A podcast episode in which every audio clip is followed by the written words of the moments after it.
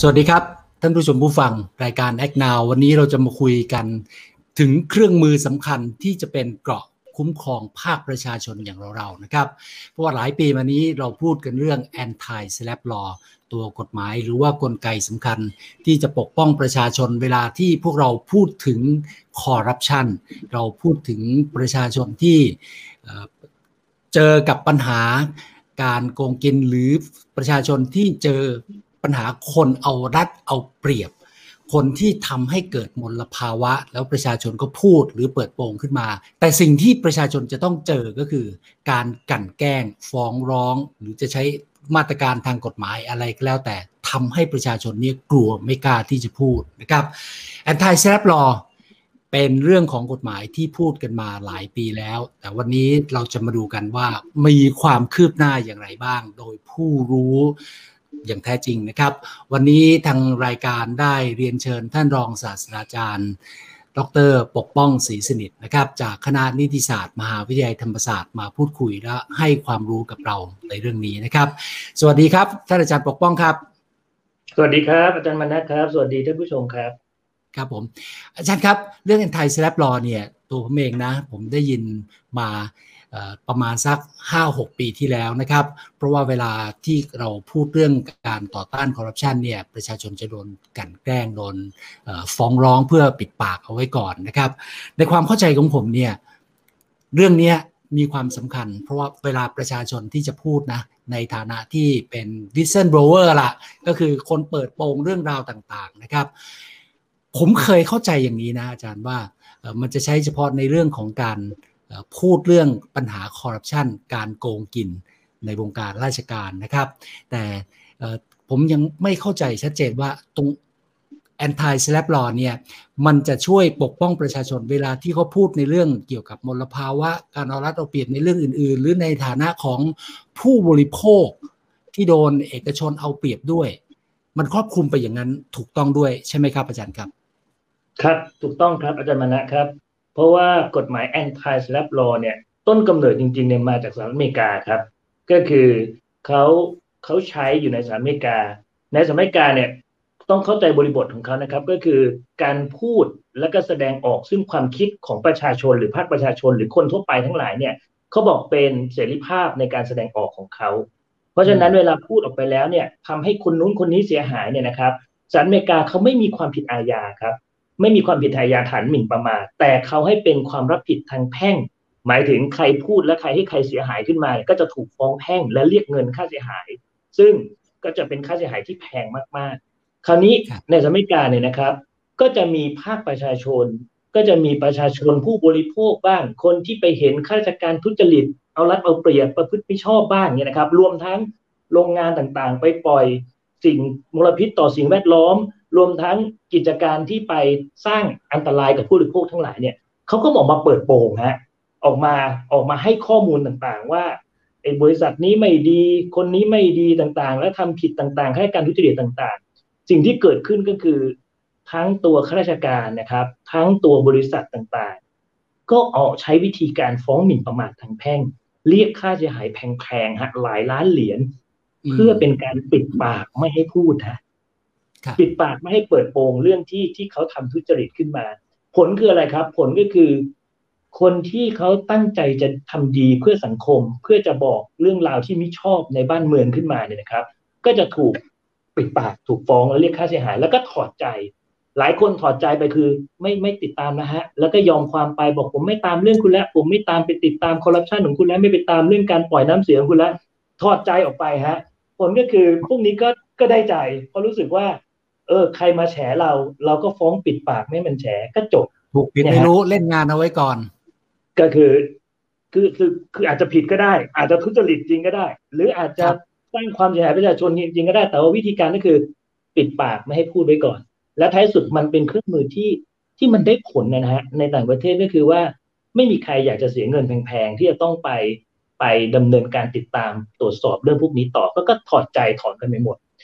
ผลคืออะไรครับ ผลก็คือว่าในสหรัฐอเมริกาเนี่ยโดยเฉพาะในรัฐแคลิฟอร์เนียฮะและอีกหลาย ๆ รัฐนะครับเขามองว่าวิธีการ slap เนี่ยมันเป็นวิธีการที่ที่ไม่ถูกต้องฮะเป็นวิธีการที่ทำให้ประโยชน์สังคมมันลดน้อยลง แทนที่เราจะให้คนพูดเพื่อแสดงสิ่งที่ไม่ถูกต้องในเรื่องของการทุจริต ในวงราชการหรือในเรื่องของ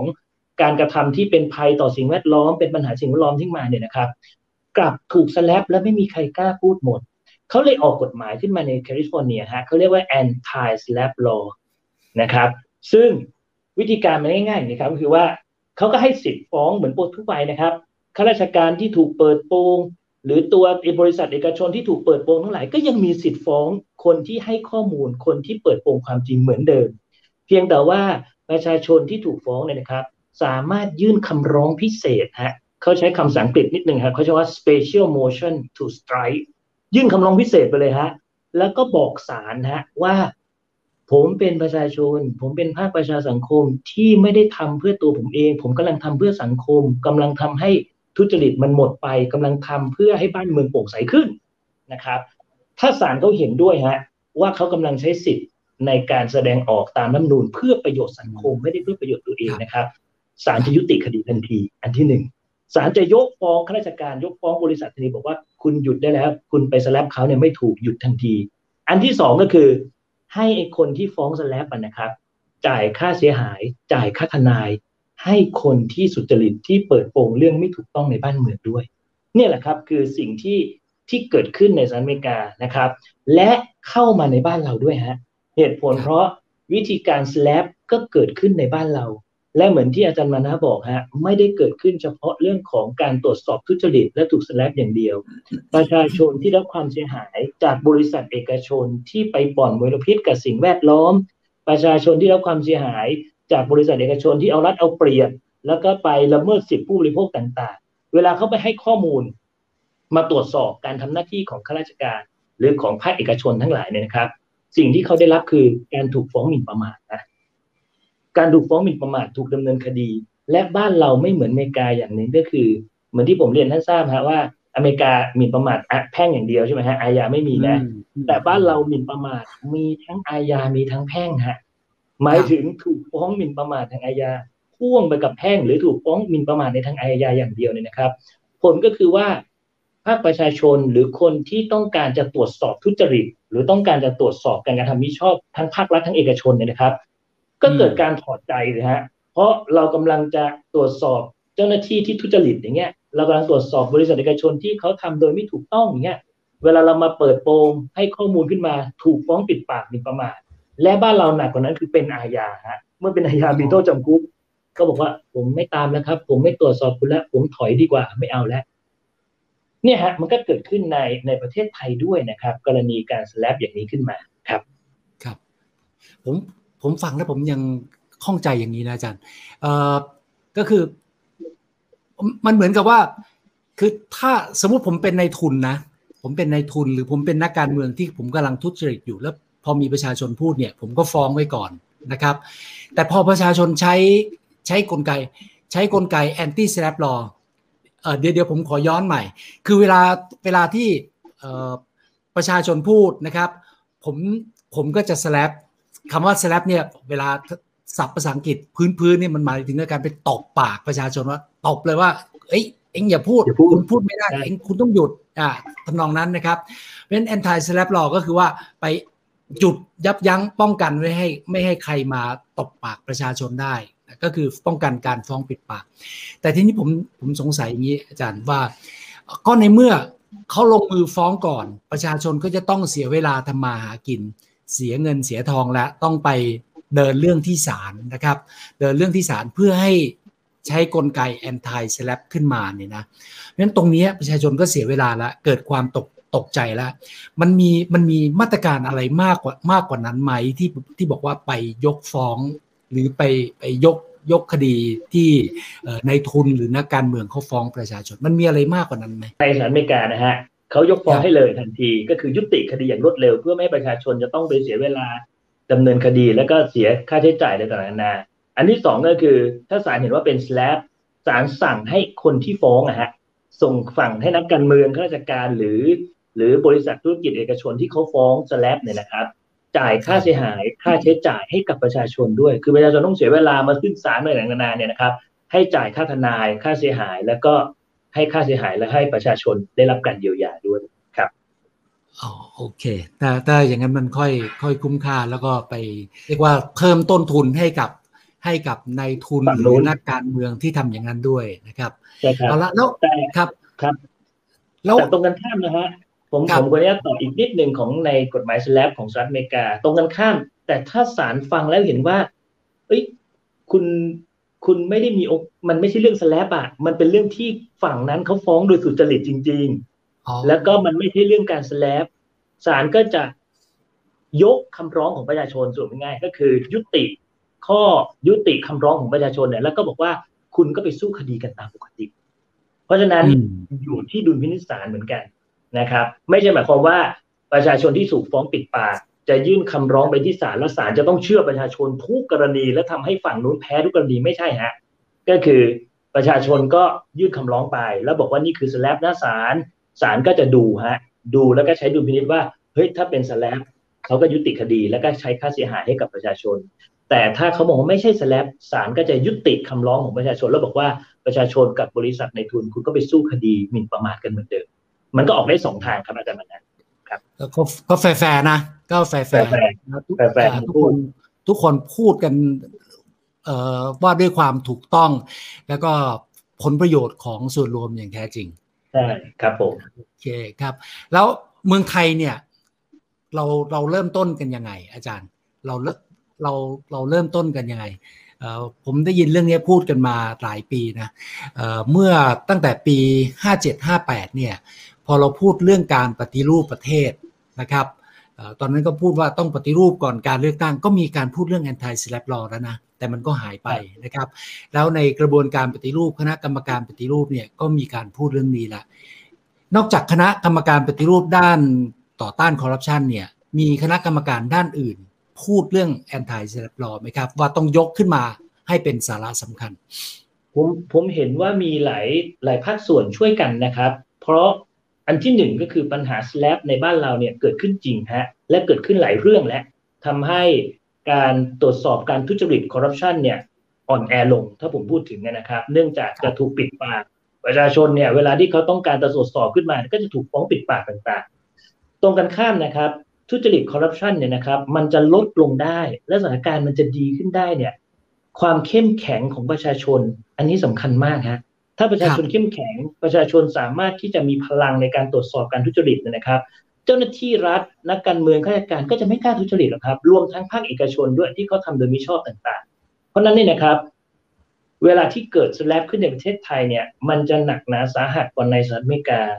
เพราะว่าประเทศไทยเนี่ยจะถูกสแลบโดยคดีอาญาครับ และคดีอาญาที่เกิดสแลบคดีอาญาที่เกิดสแลบเนี่ยจะเกิดได้สองลักษณะครับอาจารย์มนะอันที่หนึ่งก็คือว่า เขาใช้การฟ้องเองเป็นฟ้องหมิ่นประมาทเพื่อมาปิดปากคนที่ให้ข้อมูล อันที่อันที่หนึ่งนะครับ อันที่สองเขาไปแจ้งความต่อพนักงานสอบสวน เพื่อดำเนินคดีหมิ่นประมาทแล้วพนักงานสอบสวนก็จะทำคดีส่งอายการฟ้องศาลเป็นคดีเหมือนคดีอาญาลักวิ่งชิงปล้นทั่วไปเนี่ยนะครับ เพราะนั้นเขาใช้เครื่องมือสแลปอยู่สองช่องทาง ไม่ว่าจะไปร้องทุกข์กับตำรวจ คดีหมิ่นประมาททางอาญาหรือไปฟ้องคดีเองเลยเป็นคดีหมิ่นประมาททางอาญาเพ ราะนั้นปัญหาที่เกิดมันเป็นอย่างนี้นะครับ ก็มีหลายภาคส่วนพยายามที่จะทำอย่างไรจะให้ให้มีการคุ้มครองประชาชนที่สุจริตที่ถูกสแลปนะครับผมผมเริ่มจากรัฐธรรมนูญ 60แล้วดีไหมฮะ จริงๆรัฐธรรมนูญ 60 เนี่ยรัฐธรรมนูญ 60 เนี่ยมีบทบัญญัติในมาตรา 63 นะฮะซึ่งเป็นจุดเริ่มต้นของการที่อธิบายว่าเราควรจะต้องมีกฎหมายอะไรบางอย่างเนี่ยคุ้มครองกรณีสแลป เพราะรัฐมนูล63 เนี่ยนะครับ บัญญัติว่าความเข้มแข็งของภาคประชาชนในการตรวจสอบทุจริตเป็นเรื่องสำคัญ อันที่สองเวลาภาคประชาชนเนี่ยนะครับ หรือประชาชนเนี่ยแจ้งเบาะแสการทุจริตรัฐธรรมนูญบอกว่าเป็นหน้าที่ของรัฐที่ต้องคุ้มครองฮะผมว่าตรงนี้แหละน่าจะเป็นแรงส่งที่ดีนะครับในการส่งให้กฎหมาย anti slap เนี่ยเกิดขึ้นได้ในประเทศไทยเรา จนกระทั่งครับอาจารย์มณะปี 2562 ฮะ มีการแก้ไขประมวลกฎหมายวิธีเพื่อความอาญาอยู่สองมาตรา ซึ่งในความเห็นผมนะ ผมเห็นว่าทั้งสองมาตราที่แก้ไขในปี 2562 เนี่ย น่าจะเป็น anti slap law ในกฎหมายอาญาของประเทศไทยได้ ถ้าเราหยิบเอามาใช้กัน มีแล้วเหรอครับ ถ้าเราหยิบเอามาใช้ ใช่ฮะผมผมยังนึกว่ายังอยู่ในกระบวนการที่คุยกันวางแผนว่าจะทำยังไง โอเค โอเค เป็นความรู้ ครับเอาขอฟังต่อขอฟังต่อครับผมขอเริ่มจากในมาตราแรกก่อนนะครับ ในประมวลกฎหมายวิธีพมายามาตราหนึ่งร้อยหกสิบเอ็ดทับหนึ่งมาตราที่สองคือหนึ่งร้อยหกสิบห้านะครับทับสองนะครับเอาร้อยสิบเอ็ดทับหนึ่งก่อนร้อยสิบเอ็ดทับหนึ่งเนี่ยนะครับ เป็นมาตราที่ที่โจทย์เนี่ยนะครับเขาฟ้องคดีอาญาโดยไม่สุจริตนะเช่นคณะการเมือง เจ้าหน้าที่ของรัฐบริษัทเอกชนนะครับ มาฟ้องหมิ่นประมาทคนที่กำลังแห้งแจ้งเบาะแสกรณีทุจริตนะครับถ้าศาลเห็นนะครับ ถ้าศาลเห็นว่าเขาใช้สิทธิ์ไม่สุจริต ฟ้องเพื่อกันแกล้ง ฟ้องเพื่อหวังประโยชน์อื่น เช่นต้องการปิดปากศาลสามารถยกฟ้องโจทย์ไปได้เลยฮะโดยผลของมาตรา161ทับหนึ่งซึ่งตรงเนี้ย ผมมองว่าเป็นกระบวนการที่ที่น่าจะเป็น entire slap law ได้ในมิติหนึ่งขึ้นอยู่กับว่าจำเลยจะยกหยิบเป็นข้อต่อสู้ไหมว่าเขากำลังปิดปากผม และศาลจะเห็นไหมว่านี่คือการฟ้องปิดปาก ถ้าจำเลยยกและศาลเห็นด้วยเนี่ยนะครับ ผมว่ามันเป็นบทตัดฟ้องคล้ายๆ anti slap law ของของในต่างประเทศได้อย่างดีทีเดียวนะครับ อีกมาตราหนึ่งเนี่ยนะครับ คือมาตราหนึ่นะครับทับสองเนี่ยนะครับของประมวลกฎหมายวิธีเพื่อความอาญาเนี่ยเป็นกรณีที่ว่าโจทย์เนี่ยนะครับ ก็คือนักการเมืองข้าราชการที่ถูกตรวจสอบทุจริตทั้งหลายรวมทั้งบริษัทเอกชนที่ตรวจสอบการกระทำโดยมิชอบทั้งหลายด้วยเนี่ยนะครับเขาก็ฟ้องหมิ่นประมาทเหมือนเดิมอะฮะหมิ่นประมาทประชาชนที่ไปแจ้งเบาะแสในเรื่องทุจริตใช่ไหมครับคำว่าศาลไต่สวนมูลฟ้องเนี่ยนะครับ หมายถึงศาลเขาก็จะฟังพยานหลักฐานฮะของฝั่ง ไอ้โจทย์ผู้ฟ้องเนี่ยนะครับว่า เอ้ยคุณมีหลักฐานพอไหมว่าเขากำลังหมิ่นประมาทคุณต่างๆนะครับ ในอดีตเนี่ยจำเลยเขาไม่สามารถต่อสู้ได้ในชั้นไต่สวนมูลฟ้องเลยครับเขาจะต้องรอแล้วก็ต้องไปถูกประทับรับฟ้องประกันตัวก่อนแล้วไปสู้ในชั้นศาลนะครับจนกระทั่งเรามีมาตรา 165 ทับ 2 เนี่ยนะครับ ซึ่งกฎหมายกำหนดว่าในชั้นไต่สวนมูลฟ้องเนี่ยในชั้นแรกๆเนี่ยนะครับ ถ้าศาลเนี่ยนะครับ ตั้งไต่สวนมูลฟ้องอยู่นะครับกำลังฟังพยานอยู่เนี่ยจำเลยอาจจะแถลงให้ศาลทราบข้อเท็จจริง และข้อกฎหมายนะครับ ว่าคดีเนี่ยไม่มีมูล มันเป็นเรื่องการใช้สิทธิ์โดยสุจริตอย่างเงี้ยนะครับ และศาลสามารถพิจารณาหลักฐานของจำเลยตั้งแต่ต้น และเห็นว่าถ้าเรื่องนี้มันเป็นเรื่องสแลบเป็นเรื่องที่เขาใช้สิทธิ์ตามรัฐธรรมนูญในการตรวจสอบทุจริตต่างๆศาลสามารถยกฟ้องได้ เช่นเดียวกันตามมาตรา165ทับ2นะครับ เพราะนั้นของมาตราเนี้ยที่ผม เรียนอาจารย์มานะก็คือว่า 161ทับ1กับ 165ทับ2วิทยาที่แก้ไขในปี 62 เนี่ยนะครับ ถ้าหยิบมาใช้ดีๆ มันคือ anti slap ของประเทศไทยแล้วฮะ ในคดีอาญา น่าสนใจน่าสนใจ เออถ้าถ้ากฎหมายอาญามีเขียนไว้แล้วทำไมวันนี้ในแผนปฏิรูปประเทศ ยังต้องเขียนไว้อีก ยังต้องพูดกันอีก แล้วเท่าที่ผมที่ผมทราบเนี่ยท่านอาจารย์ปกป้องเนี่ยได้รับเชิญนะครับ ได้รับเชิญไปร่วมเป็นอนุกรรมการร่างกฎหมายฉบับนี้เรื่องนี้ของปปชด้วย ถ้าอย่างนั้นทำไมเราต้องทำเพิ่ม ในเมื่อมีกฎหมายอยู่ ผมมองอย่างนี้นะฮะ ผมมองว่าอาจจะไม่ค่อยมีใครหยิบขึ้นมา เป็นจริงเป็นจังไงฮะ เพราะมันแทรกอยู่ในประมวลกฎหมายวิธีวิทยาและอาจจะยังไม่มีใครเป็นคนชี้บอกว่ามาตรานี้นะ คุณเอาไปใช้ได้นะ เป็นแอนตี้สแลปของประเทศไทยได้นะ ยังไม่ค่อยมีคนชี้และยังไม่มีคนใช้ในทางปฏิบัติมากมายนะต้องอย่าลืมนะฮะกฎหมายมันใหม่ฮะปีหกสองมันเพิ่งใช้มาปีสองปีถ้าพูดถึงนะครับ การความรับรู้และการเอาไปใช้เนี่ยมันยังน้อยนะครับ ด้วยเหตุนี้เนี่ยเขาคงอาจจะมองครับบอกว่ามันน่าจะมีกฎหมายที่มันชื่อชัดๆไหมว่าเป็นการป้องกันการฟ้อนปิดปากอย่างชัดๆ เลย โดยเฉพาะในคดีทุจริตเนี่ยนะครับ เพื่อเพื่อส่งความรับรู้ไปให้ประชาชนอย่างชัดเจนเลยว่า เออถ้าเราไปเตียวตรวจสอบทุจริตเราไปแจ้งเบาะแสแล้วถูกฟ้องมาอย่างเงี้ยนะครับ เราใช้กฎหมายฉบับนี้เลยเขาก็ออกพยายามจะออกกันก็คือปปชพยายามจะร่างขึ้นมานะครับ เรื่องของกฎหมายเรื่องการป้องกันการฟ้องปิดปากในคดีทุจริตนะครับ ซึ่งผมเข้าใจว่าเป็นการออกตามรัฐธรรมนูญ 63 ด้วยนะครับ เป็นผลของการการบัญญัติตามรัฐธรรมนูญ 63 ที่ที่รัฐมีหน้าที่ที่ต้องคุ้มครองผู้แจ้งเบาะแสทุจริตนั่นเองครับ ครับ คือ พูดง่ายคือสร้างความชัดเจนให้มากยิ่งขึ้น ถึงแม้ถึงแม้ประชาชนจะไม่ได้ไปมีความรู้แล้วก็หยิบยกประเด็นในปวิอาญาทั้งสองมาตราที่อาจารย์พูดถึงนะครับก็ก็เป็นประเด็นที่น่าสนใจแล้ว แล้วเราเราจะได้เห็นความชัดเจนของกฎหมายนี้สักเมื่อไหร่ครับอาจารย์ ผมไม่ทราบขั้นตอนเขาแน่นอนนะครับ ผมผมก็จะว่าเขาคงผ่านขั้นตอนของกฎหมายไปเรื่อย ๆ เนี่ย ว่าผ่านสภาผ่านอะไรต่างๆนาไปเนี่ยนะครับ แต่ผมมองว่าเป็นกฎหมายที่ดีฮะเป็นกฎหมายที่ดี แม้เราจะมีประมวลวิทยาที่แก้ไขปี 2562 แล้วก็ตามนะครับ แต่กฎหมายฉบับนี้เป็นกฎหมายเฉพาะจริง ๆ ที่เกี่ยวข้องกับการป้องกันการฟ้องปิดปากในคดีทุจริตจริง ๆ ก็คือเฉพาะเรื่องเฉพาะราวนี้เลย แล้วก็เป็นกฎหมายที่ที่มีมีการมีการทำหน้าที่ของปปชด้วยนะครับ และมันไปอิงกับกฎหมายของปปช เพราะว่า จริง ๆ แล้วกฎหมายปปชเนี่ยเขาก็มีมีเชื้ออยู่แล้วในการคุ้มครองคนที่ถูกสแลปนะครับเพราะกฎหมายปปชปัจจุบันเลยนะฮะในปี 61เนี่ยกฎหมายฉบับใหม่เนี่ยเขาก็บอกว่าคนมาแจ้งเบาะแสกับปปชเนี่ยนะครับ ไม่มีความผิดแล้วถ้าแจ้งโดยสุจริต เพราะฉะนั้นเนี่ยถ้าแจ้งกับปปชโดยสุจริตว่านักการเมืองคนนั้นทุจริตข้าราชการประจำคนนี้คอร์รัปชันต่าง ๆ เนี่ย กฎหมายปปชปัจจุบัน661เนี่ยบอกแล้วว่าถ้าคุณแจ้งโดยสุจริตไม่มีความผิดอยู่แล้ว เพียงแต่ว่าเหมือนที่ผมบอกไงฮะ ไม่มีคนเห็นไงฮะและไม่มีใครหยิบเอามาใช้ แล้วก็มันไม่มีมาตรการในทางกระบวนวิธีพิจารณาในการที่จะหยิบออกมาใช้ได้ คือก็ต้องรอไปสู้กันในศาลจนจบคดีอยู่ดี แล้วก็เสียเวลาเวลาในการดำเนินคดี แล้วก็เป็นความเดือดร้อนของประชาชนที่ตรวจสอบทุจริตอยู่ดี ด้วยเหตุนี้เนี่ยนะครับไอ้พรบ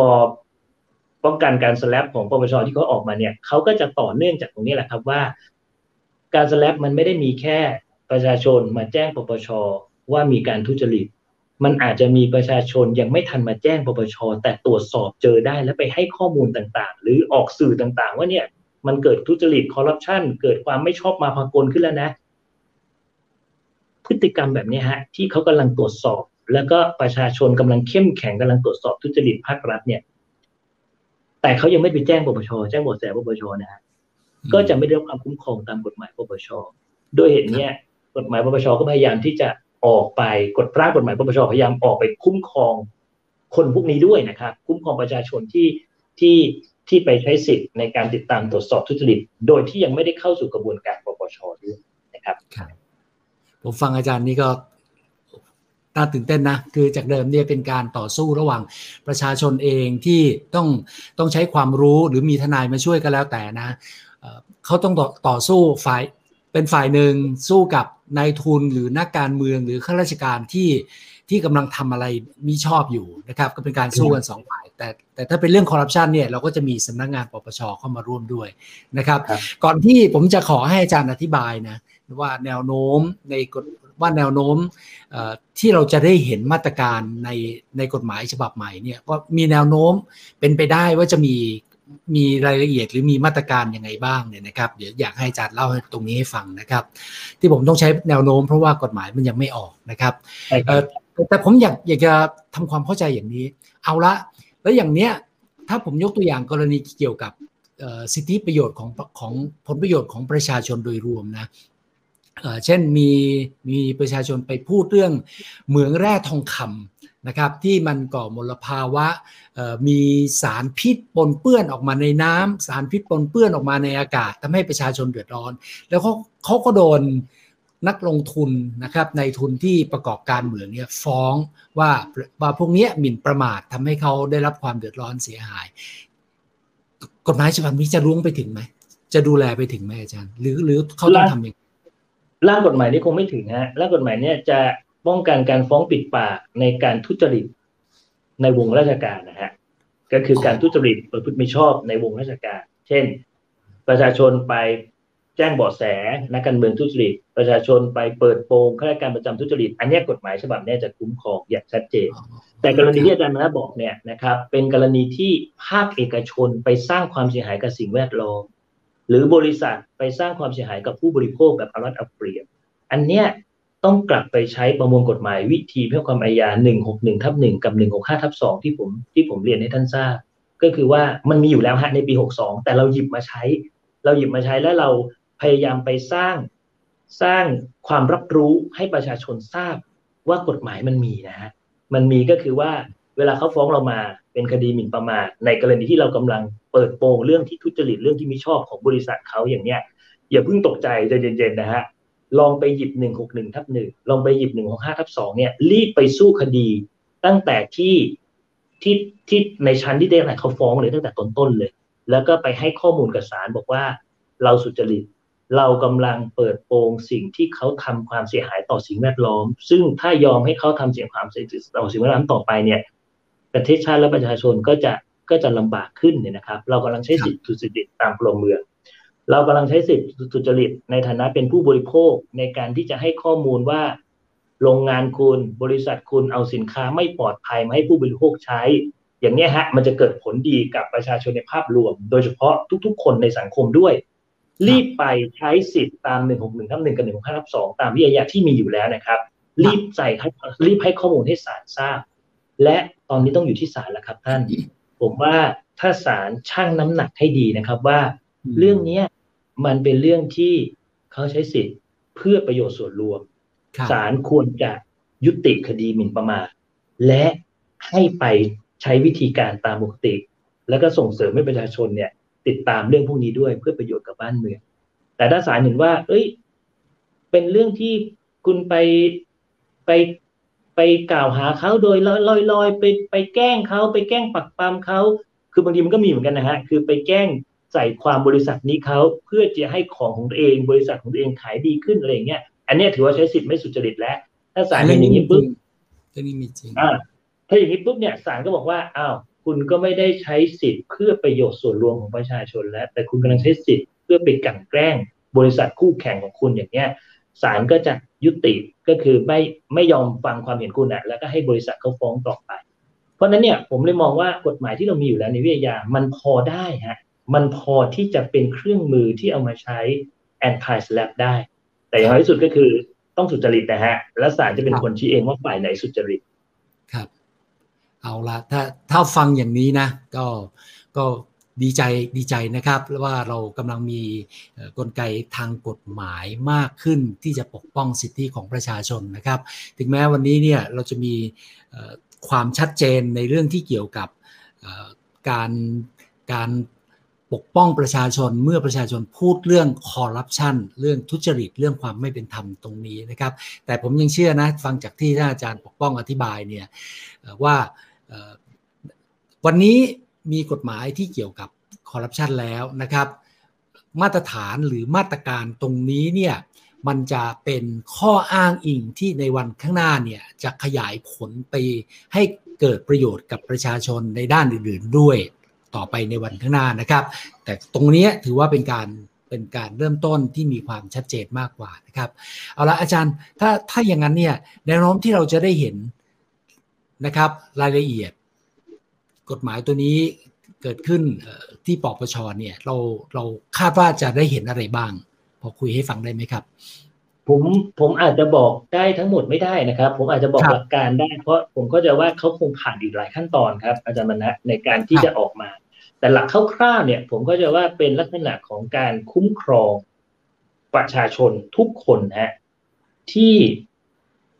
ต้องการที่จะเปิดโปง แล้วก็ชี้เบาะแสหรือตรวจสอบการกระทำอันทุจริตของเจ้าหน้าที่ของรัฐ ไม่ว่าจะเป็นนักการเมืองหรือข้าราชการประจำนะครับ ถ้าเราตรวจสอบนะครับ แล้วเราแสดงความเห็นโดยสุจริตว่านักการเมืองข้าราชการประจำเหล่านั้นเหล่านี้นี่ยครับ ทุจริตประพฤติมิชอบต่างๆ สร้างความเสียหายบ้านเมืองบ้านเมืองบ้านเมืองต่างๆเนี่ยนะครับ กฎหมายฉบับนี้จะคุ้มครองฮะจะเข้ามาคุ้มครองโดยครบวงจรเลยก็คือว่า ปปชเขาจะมาช่วยด้วยนะครับก็เข้ามาช่วยหลวดช่วย support ด้วย แล้วก็ถ้าถูกฟ้องหมิ่นประมาทก็จะมีกระบวนการคล้ายๆกับ anti-SLAPP law ของในสหรัฐอเมริกานะครับ แต่เอามาใช้ในทางอาญาก็คือว่าให้หยิบยกประเด็นพวกนี้ขึ้น เพื่อให้พนักงานสอบสวนอัยการหรือศาลเนี่ยนะครับ เห็นตั้งแต่ต้นฮะเห็นตั้งแต่แรกว่าเรื่องเนี้ยมันเป็นเรื่องที่เตียตรวจสอบทุจริตเป็นเรื่องที่ตามตรวจสอบทุจริต คุณกำลังฟ้องสแลบอยู่ คุณกำลังฟ้องปิดปาก คุณกำลังฟ้องแก้เกี้ยวอยู่ ให้ยุติคดีทันทีนะครับเพื่อให้ประชาชนและภาคประชาชนมีความเข้มแข็งในการไปตรวจสอบทุจริตต่อไป ซึ่งจะสมเจตนาลมของของทั้งรัฐทั้งรัฐมนูญด้วย แล้วก็แล้วก็การปราบปรามการทุจริตในในสังคมโลกด้วย ตามรู้สัญญาด้วยที่เขาบอกว่าภาคประชาชนเนี่ยจะต้องมีส่วนสำคัญในการในการติดตามตรวจสอบคอร์รัปชันนะครับ อันนี้ครับคือภาพรวมที่ที่จะเกิดขึ้น นะครับ แต่เนื้อสิ่งอื่นใดฮะผมผมเข้าใจว่าความเข้มแข็งประชาชนเนี่ย นอกเหนือจากจะมีกฎหมายแล้วนะครับ ผมว่าคนที่ใช้กฎหมายเนี่ยก็จะต้องเข้าใจเรื่องพวกนี้ด้วยนะครับ ผมไล่ไปถึงตั้งแต่ขอละขอขอไล่ไปถึงแต่พนักงานสอบสวนอายการศาลนะครับ ถ้าสมมติกฎหมายฉบับนี้ออกมาเนี่ยนะครับ ท่านมีส่วนบทบาทสำคัญมากครับ ที่จะมองว่าเรื่องนี้คือสแลบ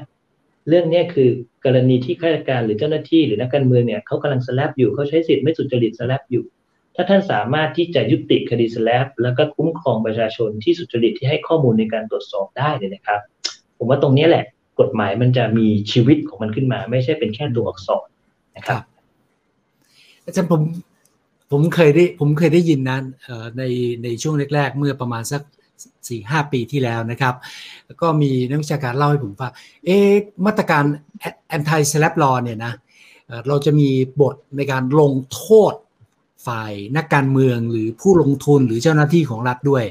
นะครับที่มามากันแกล้งเล่นงานประชาชนก่อน ยกตัวอย่างนะอันนี้อันนี้อันนี้เป็นเรื่องยกตัวอย่างนะครับ อย่างเช่นถ้าเป็นโครงการของ ของของการท่าอากาศยานนะครับ ขยายขยายท่าอากาศยานของเขานะครับ แล้วปรากฏว่าประชาชนก็ไปไป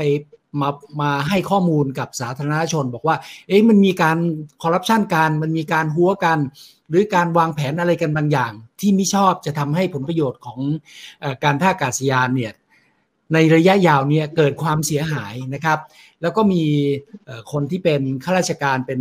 ผู้บริหารของหน่วยงานเนี่ยมาฟ้องประชาชนอันนี้เป็นการยกตัวอย่างสมมติขึ้นมานะพอเขามาฟ้องแล้วประชาชนไปพิสูจน์ต่อศาลได้ว่าอันนี้เป็นการฟ้องโดยมิชอบ และสิ่งที่ประชาชนกำลังพูดเนี่ยมันเป็นเรื่องการรักษาผลประโยชน์ของหน่วยงานจริง ๆ มันมีมูลนะครับ ถ้าพิสูจน์ได้อย่างนี้ศาลสามารถที่จะให้ทางโครงการนะคือการท่าอากาศยานเนี่ย ระงงับโครงการของตัวเองไม่ก่อนเลย จนกว่าจะพิสูจน์ได้ว่าสิ่งที่ประชาชนพูดนั้นไม่เป็นความจริง สิ่งที่ประชาชนนำเสนอขึ้นมานั้น มันไม่ก่อให้เกิดคอร์รัปชันได้ อันนี้ก็คือเป็นการลงโทษกลับไปเลย เป็นไปได้ไหมผมผมไม่ผมไม่ค่อย ไม่ค่อยเห็นด้วยนะอาจารย์มันนะผมกลับมองอีกมุมหนึ่งนะ ผมมองว่าในเรื่องของ คอร์รัปชันแล้วก็เรื่องของการตรวจสอบทุจริตโดยภาคประชาชนเนี่ยนะครับ ที่ภาคประชาชนกำลังตรวจสอบนักการเมืองหรือข้าราชการประจำเรื่องทุจริตเนี่ย จริง ๆ แล้วเนี่ยนะครับ มันมีคดีอยู่แล้วแน่ๆหนึ่งคดีอะมันมีการตรวจสอบทุจริตมันมีการกระทำโดยมิชอบ หรือมีมูลแห่งการกระทำโดยมิชอบอยู่อันหนึ่งนะครับ แต่สิ่งที่เกิดขึ้นตามมาเนี่ย คนที่ถูกตรวจสอบ คนที่น่าจะทุจริตสรุปง่ายๆนะครับ เขาใช้วิธีการฟ้องหมิ่นประมาทแลบปิดปากประชาชนตรงนี้มาเป็นอีกคดีหนึ่ง เพราะฉะนั้นเนี่ยถ้ามองตรงๆนะฮะอาจารย์มณะมันจะมีสองคดี คดีเรื่องว่าคุณทุจริตหรือไม่อันที่หนึ่งกับคดีที่สองคือ เราจะมาฟ้องเพื่อปิดปากคุณไม่ให้คุณมาแฉไม่ให้คุณมาแจ้งเบาะแส อันที่สองกฎหมายแอนตี้สแลปเนี่ย จุดประสงค์จริง ๆ คือ ต้องการยุติคดีที่สองตรงเนี้ยยุติเพื่อให้กลับไปดูว่าตกลงแล้วข้างบนเนี่ย คดีแรกเนี่ยที่คุณกล่าวหากันทุจริตไม่ทุจริตตกลงคุณคุณทุจริตหรือไม่ทุจริต ถ้าคุณทุจริตคุณถูกตรงนั้นคุณใช่ถ้าคุณไม่ทุจริต คุณก็ดำเนินคดี คุณก็ไม่เป็นไรคุณก็คุณก็ทำหน้าที่โดยชอบของคุณเพื่อประโยชน์สังคมต่อไป เพราะนั้นมันมีสองคดีฮะกรณีสแลปทั้งหลายเนี่ย มันมีเรื่องว่าทุจริตหรือไม่หนึ่งเรื่องถูกไหมฮะไม่ว่าจะอยู่ในชั้นปปชหรือยังไม่มีการแจ้งความแล้วแล้วแต่ มันเป็นประเด็นว่าทุจริตหรือไม่ที่หนึ่งและที่สองคือ คนที่เป็นข้าราชการประจำหรือเจ้าหน้าที่หรือนักการเมืองเนี่ยมาฟ้องหมิ่นประมาทเพื่อสแลปอีกคดีหนึ่งจุดประสงค์ของแลปคือกฎหมายแอนทาสแลปคือหยุดคดีนี้ หยุดคดีหมิ่นประมาทนี้ เพื่อให้กลับไปสนใจคดีแรกกันฮะว่าตกลงแล้วคุณทุจริตไม่ทุจริต เพราะนั้นด้วยเหตุผลเนี่ย ผมเลยมองนี้ฮะว่า กฎหมายสแลปมันจะไปได้ดีนะครับ ถ้าเราสามารถที่จะหยุดคดีฟ้องแก้เกี้ยว หยุดคดีฟ้องปิดปากพวกนี้ได้ หยุดไปเลยฮะเพื่อให้กลับไปดูคดีข้างบนว่าตกลงแล้ว คุณทุจริตหรือไม่ทุจริต โดยที่ผมไม่เห็นด้วยกับการที่ว่าให้คดีสแลปแพ้ชนะ เพื่อจะไปมีผลว่าตกลงแล้วคดีทุจริตจะเป็นยังไงหรือไม่เป็นยังไง คคือคดีทุจริตไม่ทุจริตคุณก็ต้องมีพิสูจน์กันฮะ ถ้าคุณโอเค ไม่ทุจริตก็ว่าไป ถ้าคุณทุจริตคุณก็ต้องถูกลงโทษ โครงการก็ต้องระงับอะไรอันนั้นว่าไป แต่สแลปเนี่ย ผมมองว่ามันเป็นมันเป็นการหยุดหยุดการฟ้องปิดปากหยุดการฟ้องหมิ่นประมาทเพื่อทำให้คนกลับไปมองคดีเดิมอะฮะ ที่คุณมีปัญหาพิพาทกันมากกว่า ด้วยเหตุเนี้ยฮะเลยมีประเด็นที่ที่เขาอาจจะหยิบยกกันขึ้นมานะฮะว่า เอาอย่างเงี้ยถ้าถ้าข้าราชการประจำนักการเมืองเนี่ยถ้ามาฟ้องสแลปเนี่ย และศาลนะใช้กฎหมายแอนตี้สแลปแล้วบอกว่าคุณกำลังฟ้องสแลปภาคประชาชนเขานะครับ แล้วก็ยุติคดีหมิ่นประมาทแล้วก็ชดใช้ค่าเสียหายประชาชนคือเรียบร้อยแล้วนะ เราเอางี้ดีไหมก็ไปดำเนินการให้ไอ้คนฟ้องสแลปผิดวินัยราชการด้วยถูกลงโทษไปด้วยเลย เอาอย่างนี้ดีไหมเออผมเนี่ยไม่เห็นด้วยอย่างยิ่งม อาจารย์มานะฮะผมไม่เห็นด้วยอย่างยิ่งเพราะผมมองว่ามันจะทำให้ศาลพนักงานสอบสวนในการที่เขามีอำนาจชี้ว่าตกลงแล้วเป็นสแลปไม่เป็นสแลปเนี่ยเขาอาจจะไม่กล้าชี้ฮะอาจารย์อืมหมายความว่า ถ้าเขาชี้สแลปถ้าเขาชี้ว่าเป็นสแลปนะอาจารย์ครับและผลต่อเนื่องมาเนี่ย มันจะทำให้คนฟ้องสแลปถูกดำเนินคดีวินัยไล่ออกปลดออกไปด้วยเขาจะเริ่มไม่กล้าชี้แล้วฮะตรงกันข้าม ถ้าเขาชี้ว่า เอ้ย อันนี้ไม่ใช่สแลปคุณก็ไปว่ากันในคดีหมิ่นประมาททั่วไปแล้วกัน มันยังไม่ใช่สแลปดูอันนี้เขาจะปลอดภัยกว่าครับมันก็จะเป็นมันจะเป็นทางเลือกแบบแบบบวกกับลบอะฮะ บวกกับลบในการตัดสินแค่ว่าสแลปหรือไม่สแลปหมายถึงสแลปคดีหยุดชดใช้ค่าเสียหายไม่พอ ไอ้คนฟ้องสแลปออกจากราชการหรือถูกวินัยด้วยเนี่ย ผมว่ามันมันไม่น่าจะไปถึงขั้นนั้นแต่อย่างไรก็ดีนะครับอาจารย์ครับ ศาลชี้คดีสแลปแล้ว และถ้าศาลชี้ว่านี่คือสแลปหรือไม่สแลปแล้ว มีการเยียวยาค่าเสียหายภาคประชาชนเรียบร้อยแล้วเนี่ย มันก็ไม่ได้ตัดสิทธิภาคประชาชนเขาที่จะไปร้องเรียนต่อบอกว่า ไอ้ข้าราชการคนเนี้ยมาฟ้องสแลปผมมันกันแกล้งผมผิดวินัยไปได้ฮะ เป็นสิทธิ์ของเขาเป็นสิทธิ์ของเขาที่เขาไปดำเนินการได้อยู่แล้ว ส่วนจะส่วนเขาจะตัดสินว่าผิดวินัยไม่ผิดวินัยเนี่ยเป็นอีกเรื่องหนึ่งแต่ผมไม่ค่อยเห็นด้วยว่าคดีสแลป ที่ศาลชี้ว่ามันเป็นสแลปหรือไม่เป็นสแลปแล้ว มันจะไปส่งผลต่อคดีอื่นอีกต่อไปเนี่ย ผมเกรงว่ามันจะสร้าง มันจะเป็นการสร้างความลำบากใจให้คนตัดสินใจมากนะว่าเอ้ยเรากำลังชี้คดีเท่านี้ว่าสแลปไม่สแลปแต่มันจะมีผลถึงคนอื่นๆ ต่อไปอีกด้วยในคดีอื่นๆเนี่ย ผมเลยไม่ค่อยเห็นด้วยนะครับ แต่ก็ไม่ได้ตัดสินนะ ไม่ตัดสินภาคประชาชนอืมในการจะไปฟ้องว่าไอ้คนเนี้ยมันผิดวินัยครับ มันมาร้องเรียน เรา มันมา มันมาแกล้งฟ้องเราจึงทำให้เราเสียหายเป็นวินัยก็ว่ากันไปฮะ ไม่ได้ตัดสินเขาแต่อย่างใดอ่าผมผมฟังอาจารย์อธิบายตรงนี้ก็เห็นด้วยนะก็เป็นเป็นเอ่อการตัดสินที่แบบสมน้ำสมเนื้อกันนะครับ แล้วอืมไอ้คดีสแลปเนี่ย มันอยู่ที่เท่ากับว่ามันมันจะอยู่ที่ศาลแพ่งหรือศาลอาญานะครับ ไม่ไม่ไม่ใช่อยู่ที่ไม่ใช่ไปที่ศาลคอร์รัปชันใช่ไหม ถูกต้องใช่ไหมอ๋อใช่ฮะ มันจะมันจะเป็น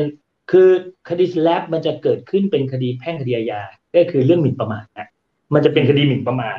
ตามประมวลกฎหมายอาญาเป็นเรื่องของแพ่งเรื่องของอาญาทั่วไป เพราะนั้นการที่ภาคประชาชนจะยื่นคำร้องจะมาคัดค้านบอกเขาสแลปผมเขากำลังสแลปผม แล้วจะขอใช้สิทธิ์ตามกฎหมายสแลปนะครับ มันจะอยู่ที่ศาลแพ่งศาลอาญาถูกต้องครับที่อาจารย์บรรดาบ มันจะไม่เกี่ยวข้องกับสารทุจริตเพราะสารทุจริตเนี่ยก็จะไปว่าด้วยเรื่องของนักการเมืองข้าราชการเนี่ยจะทุจริตหรือไม่อันนั้นอีกคดีหนึ่งครับคราวนี้ผมผมขออนุญาตอีกสักประเด็นหนึ่งครับอาจารย์มนะซึ่งเช่นครับซึ่งเวลาที่ผมเคยไปพูดในงานเสวนาครั้งก่อนๆนะนะครับ ที่เขาพูดในเรื่องสแลปในหลายปีมาแล้วฮะผมก็พูดในเรื่องหลักของสแลปอย่างเนี้ยว่าสแลปเนี่ยเป็นเป็นเรื่องที่ ฟ้องแก้เขินนะ ฟ้องแก้เกี้ยวนะ ฟ้องปิดปากนะ เพื่อจะไปปกปิดความจริงในกรณีที่คุณถูกกล่าวหาว่าทุจริตไม่ทุจริตนะ เพราะฉะนั้นยุติคดีสแลปหรืออย่าฟ้องเหอะสแลปและไปพิสูจน์กันดีกว่าว่าตกลงแล้ว คุณทุจริตหรือไม่ทุจริตพิสูจน์คดีหลักกันดีกว่า อย่ามาฟ้องอีกคดีหนึ่งปิดปากกันเลยนะครับ มีมีคนบางกลุ่มนะครับเขาก็ตั้งคำถามผมในเวทีฮะเขาตั้งคำถามบอกว่า อ้าวแล้วเราเป็นข้าราชการ เราเป็นนักการเมือง หรือเราเป็นข้าราชการประจำก็แล้วแต่ เรารับราชการมา 20-30 ปี ด้วยความมีชื่อมีเสียงมีกิตยศของเราเต็มไปหมดเนี่ย อยู่ดีๆ มีใครไม่รู้มากล่าวหาเรา แล้วเราเสื่อมเสียชื่อเสียงต่อหน้าสาธารณะ มันก็เป็นเกียรติยศชื่อเสียงเราดิที่อยู่ดีๆ ใครมาพูดจาอะไรก็ไม่รู้แล้วเราเสียหาย เราก็ต้องใช้สิทธิ์ปกป้องเราโดยการฟ้อง ไม่ได้เหรออะไรเงี้ยนะฮะผมกลับตอบเข้าไปอย่างนี้ฮะ ผมกลับตอบไปว่า สิ่งที่ข้าราชการหรือนักการเมืองที่ถูกกล่าวหาว่าทุจริตนะครับ ควรทำมากกว่าไปฟ้องปิดปากเขานะ สิ่งที่ควรทำคือ ควรจะตั้งโต๊ะแถลงกลับดีฮะเขาไปออกสื่อไหน ท่านก็เรียกสื่อนั้นมา ซึ่งสื่อเขาก็พร้อมจะมาอยู่แล้วฮะ ก็เรียกสื่อมาแล้วก็บอกว่า ขอบคุณประชาชนเขาก่อนนะฮะขอบคุณภาคประชาชนมากเลยที่สนใจเรื่องการก่อสร้างท่ากาศยานสนใจเรื่องการก่อสร้างนั่นนี่ ขอบคุณมากๆเลยและถ้ามีภาคประชาชนแบบคุณเนี่ย มันจะทำให้บ้านเมืองทุจริตคอร์รัปชันน้อยลงดีมากๆเลยขอบคุณมากขอบคุณเขาก่อนเนี่ยแล้วหลังจากนั้นเขาอธิบายต่อว่าที่คุณพูดเนี่ย ไม่จริง เพราะความจริงเป็นแบบนี้แบบนี้แบบนี้แบบนี้ แล้วถ้าอธิบายอย่างนี้ได้นะ อาจารย์มนะสังคมเขาจะตัดสินเองฮะ สังคมเขาจะตัดสินเองว่า เฮ้ยไอคนเนี้ยปั้นเรื่อง มันไม่ได้ตรวจสอบทุจริตจริงๆหรอก มันปั้นเรื่องเป็นตัวไม่มีมูล ฝ่ายราชการเขาอธิบายแล้วมีน้ำหนัก เพราะฉะนั้นมันก็จะตัดสินกันเองในสังคม มันก็มันก็จะสร้างความเข้มแข็งให้กับกับการตรวจสอบทุจริตด้วยไหมฮะ ตรงกันข้าม ถ้าเจ้าหน้าที่ของรัฐ ถูกกล่าวหาทุจริตไม่ว่าจริงหรือเท็จนะครับ จริงหรือเท็จแล้วเจ้าหน้าที่ของรัฐบอกว่าไม่เอาผมจะรักษากิจการผมเดียวฟ้องปิดปากมันให้หมด ผมว่าประโยชน์สาธารณะมันจะลดลงนะแต่มันนะเพราะอะไรเพราะถ้ามันเป็นเรื่องจริงล่ะ มันก็ยังไม่มีใครกล้าตรวจสอบทุจริตนี่แหละฮะผมเลยมองว่าข้าราชการทั้งหลายฮะ หรือนักการเมืองทั้งหลายเนี่ยเวลาเขาตรวจสอบทุจริตอะถ้าถ้าท่านมีทุจริตอะ ท่านก็อย่าไปฟ้องเขาเลยฮะ แล้วท่านก็แถลงข่าว เอาความจริงมาอธิบาย มันก็น่าจะทำให้ประชาชนได้ได้ทราบความจริงอะ แล้วก็ มันก็จะเกิดประโยชน์กับสังคมมากกว่าหรือเปล่าอาจารย์ผมผมเห็นด้วยกับที่อาจารย์พูดนะ ก็คือว่าถ้า ถ้าทุกฝ่ายเนี่ยโดยเฉพาะคนที่เป็นเจ้าหน้าที่ของรัฐเนี่ยนะครับพยายามพูดพูดให้ข้อมูลกับประชาชนให้มากที่สุดด้วยความจริงใจเนี่ยผมเชื่อว่าประชาชนคนไทยเนี่ยก็ก็เป็นคนฉลาดนะแล้วก็เป็นคนเปิดกว้างนะครับ แต่ถ้าพยายามพูดแบบเฉยเฉยอ้อมไปอ้อมไปวนมาแล้วก็ข่มขู่กันเนี่ยทันทีที่แสดงอาการข่มขู่ หรือเอากฎหมายขึ้นมาเล่นกันเนี่ย คนก็จะไม่เชื่อนะผมผมเห็นด้วยกับที่ที่ที่อาจารย์พูดเลยนะครับ แล้วถึงวันนี้เนี่ยตั้งตั้งอาจารย์ทำเรื่อง anti slap law มา มีแรงต้านไหม ไม่ไม่ค่อยมีนะ ผมก็ไม่เห็นพวกคือต้องตั้งหลักนี้ฮะ ผมว่าคดีทุจริตคอร์รัปชันเนี่ย ผมว่าสังคมรับไม่ได้นะฮะ ไม่ว่าสังคมไทยหรือสังคมไหนก็ตามที่เป็นการทุจริตประพฤติมิชอบคอร์รัปชันเนี่ยสังคมรับไม่ได้ เพราะฉะนั้นกฎหมายแอนตี้สแลปทั้งหลายที่ ที่ออกมาเนี่ยไม่ว่าจะเป็นปีหกสองนะฮะในประมวลวิทยาหนึ่งหนึ่งกับหนึ่งหนึ่งของภาพสองทั้งหลายเนี่ยรวมทั้งร่างที่กำลังจะออกเนี่ยนะครับ ที่กำลังจะเสนอกันเนี่ยผมว่าเป็นกฎหมายที่ประชาชนให้ความสนใจอะและเป็นกฎหมายที่ประชาชนเห็นด้วยนะ เห็นด้วยว่าอ้าวถ้าเราไม่สร้างความเข้มแข็งให้ประชาชนในการตรวจสอบทุจริต ถ้าเราไม่คุ้มครองเขาที่เขาใช้สิทธิ์ตรวจสอบในทุจริต และต้องถูกใครไม่รู้มาฟ้องสแลบปิดปากอยู่เรื่อยๆเนี่ย บ้านเมืองมันจะปราบทุจริต หรือมันจะลดการทุจริตลงได้อย่างไร เพราะฉะนั้นเนี่ยกฎหมายแบบนี้ผมว่าน่าจะมีคนเห็นด้วยเยอะนะฮะผมก็ยังไม่ค่อยเห็นแรงต้านนะเท่าที่ผมฟังมา อาจจะมีคนสนับสนุนมากซะด้วยซ้ำนะฮะว่าเออออกมาก็ดีนะประชาชนจะได้ จะได้ช่วยเป็นหูเป็นตา คือคอร์รัปชันมันอยู่ในที่มืดเสมอฮะถูกต้องคอร์รัปชันอยู่ที่มืด เพราะฉะนั้นเนี่ย การทำกฎหมาย anti slap law มันก็เป็นหนึ่งในลักษณะของการฉายไฟสาดสปอตไลท์ให้มันสว่างขึ้น คนจะได้เห็นขึ้นว่าที่มืดมันก็จะน้อยลงน้อยลง คนก็จะได้เห็นว่าเออระบบราชการและการบริหารราชการทั้งหลายเนี่ย มันโปร่งใสทุจริตมันก็จะน้อยลงอีกฟังฟังฟังถึงตรงนี้มี มีความหวังมากขึ้นนะ อาจารย์ผมผมมีความหวังแล้วก็มีความมั่นใจมากขึ้น ผมเชื่อว่าประชาชนที่นั่งฟังรายการ แล้วได้ยินคำพูดของอาจารย์เล่าให้ฟังตรงนี้เนี่ยทุกคนจะมีมีความสุขมากขึ้น ว่าที่เราจะได้เห็นอนาคตของประเทศไทยเนี่ยมีความโปร่งใสนะครับคอร์รัปชันมันน่าจะน้อยลงไป หรือมันน่าจะหมดไปได้สำหรับประเทศไทย เพราะมันเปิดโอกาสให้ประชาชนได้พูด เปิดให้โอกาสให้ข้าราชการ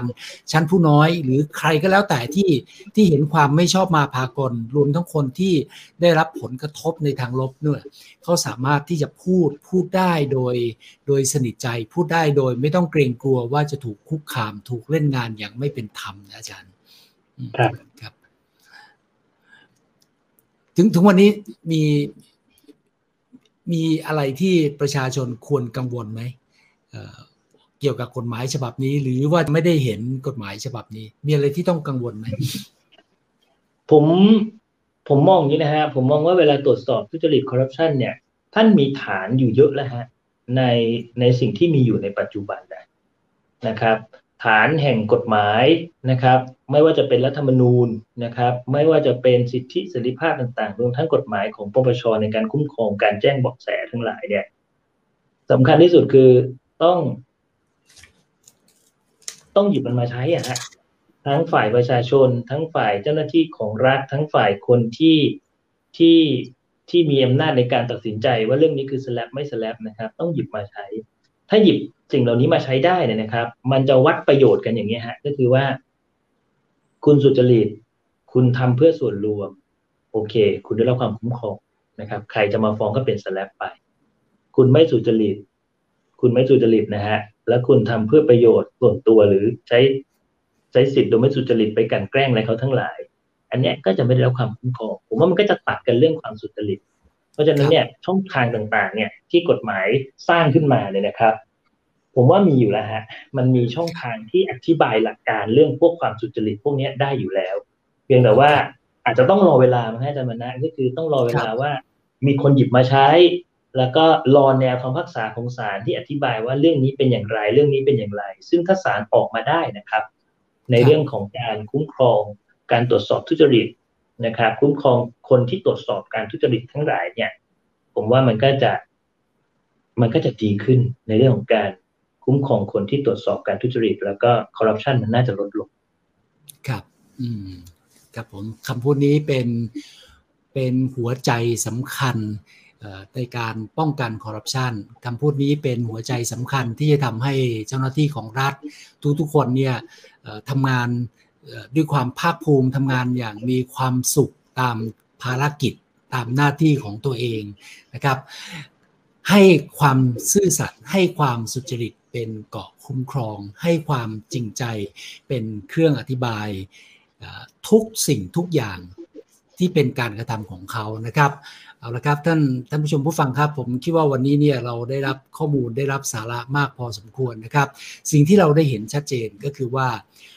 ผลประโยชน์ของสาธารณะ ผลประโยชน์ของประเทศชาติต้องสำคัญ กว่าผลประโยชน์ของตัวบุคคลสำคัญกว่าผลประโยชน์ขององค์กรนะครับ เพราะฉะนั้นถ้าทุกฝ่ายโดยเฉพาะคนที่เป็นเจ้าหน้าที่ของรัฐเนี่ยให้ข้อมูล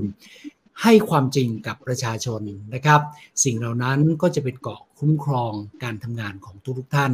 ให้เจริญให้มีความก้าวหน้าในหน้าที่ ให้ผลประโยชน์ให้ผลงานเหล่านั้นเนี่ย สร้างความเจริญให้กับประเทศชาติได้ แล้วประชาชนก็จะเกิดความเชื่อมั่นศรัทธามาร่วมมือกันผลักดันในการทำงานต่อไปนะครับ ทุกท่านครับวันนี้ทางองค์กรต่อต้านคอร์รัปชันแห่งประเทศไทยนะครับ ต้องขอขอบคุณท่านรองศาสตราจารย์ ดรปกป้องศรีสนิทนะครับ ที่กรุณามาเล่าเรื่อง anti slap law กฎหมายสำคัญที่จะป้องกันประชาชนไม่ให้ถูกฟ้องปิดปาก ให้ประชาชนสามารถพูดได้ในสิ่งที่เห็นพูดได้ในสิ่งที่เป็นความจริงครับ วันนี้ขอลาท่านอาจารย์ปกป้องนะครับแล้วก็ลาท่านผู้ชมรายการทุกท่านไปครับ ขอบพระคุณท่านอาจารย์ครับ สวัสดีครับ สวัสดีครับ ทุกคนสามารถติดตามดูและฟังย้อนหลังได้ ไม่ว่าจะเป็นทาง YouTube, Podcast, Podbean และ SoundCloud พิมพ์ชื่อรายการ Act Now และในทวิสเตอร์และเว็บไซต์